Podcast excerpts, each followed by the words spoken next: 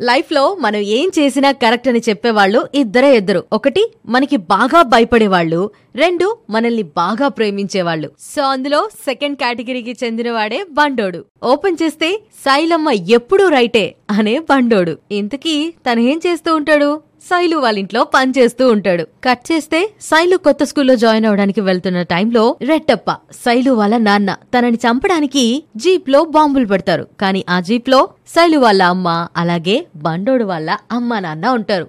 ఆ యాక్సిడెంట్లో శైలు బండోడు ఇద్దరూ మాత్రమే మిగిలిపోతారు. మిగతా వాళ్ళు చనిపోతారు. దీంతో సీను శైలుని ఇంకాస్త జాగ్రత్తగా చూసుకోవడం స్టార్ట్ చేస్తాడు. ఆలోపే చదువు కోసం శైలు వేరే ఊరెళ్ళిపోతుంది. వాళ్ళ అమ్మ నాన్నని చంపిన వాళ్ళని ఎలా అయినా చంపేస్తా అంటూ రెడ్డప్ప ముందు సీను గట్టిగా అరుస్తాడు.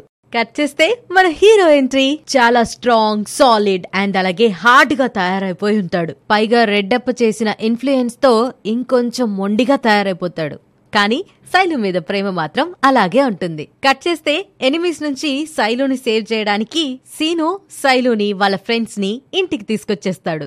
శైలుకి సీను అంటే చాలా ఇష్టం. తన చిన్ననాటి చెలిగాడితో తన లవ్ ఎక్స్ప్రెస్ చేస్తే సడన్గా అక్కడి నుంచి వెళ్ళిపోతాడు హీరో. అదే టైంలో అనుకోకుండా శైలు విలన్కి దొరికిపోతుంది. కానీ అక్కడ సీను ఉంటాడు కాబట్టి పెద్ద ప్రాబ్లం ఏం అవ్వదు. కట్ చేస్తే సీను కూడా శైలుని లవ్ చేస్తున్నట్టు ఎక్స్ప్రెస్ చేస్తాడు. ఈ విషయం వాళ్ళ నాన్నకు తెలిసిపోతుంది. దీంతో నాయుడమ్మతో విలన్తో రాజీకి ఒప్పుకుంటాడు. సీను మీద రివర్స్ అటాక్ ప్లాన్ చేస్తారు. ఈ విషయం శైలుకి తెలుస్తుంది. చాలా డిప్రెస్ అవుతుంది. సీనుని ఎలా అయినా కాపాడుకోవాలి అనుకుంటుంది. కట్ చేస్తే సీను మీద జరిగిన అటాక్తో రెడ్డప్పని అలర్ట్గా ఉండమని సీనువే వచ్చి చెప్తాడు. రెడ్డప్ప ఇదంతా ప్లాన్ చేసి చేశాడన్న విషయం సీనుకి తెలియదు కదా పాపం.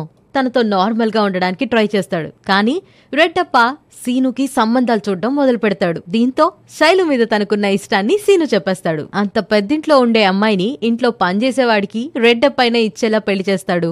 ఎంత నమ్మకంగా ఉంటున్నా శైలుని మాత్రం తనకివ్వాలి అనుకోడు రెడ్డప్ప. అందుకే సీనుని బాగా కొట్టి అక్కడి నుంచి పంపించేస్తాడు. పైగా మళ్ళీ సీను మీద అటాక్ ప్లాన్ చేసి నాయుడమ్మతో ఇంకొకసారి చేతులు కలుపుతాడు. ఈ విషయం పూర్తిగా సీనుకి అర్థమైపోతుంది. ఇంటికొచ్చి రెడ్డప్పకి వార్నింగ్ ఇచ్చి శైలుని అక్కడి నుంచి తీసుకెళ్ళిపోతాడు సో మరి రెడ్డప్ప అలాగే శైలుని వదిలేస్తాడా సీనుతో? లేదా తన కూతుర్ని తను తెచ్చుకోవాలి అనుకుంటాడా? అనేదే ఈ సినిమా.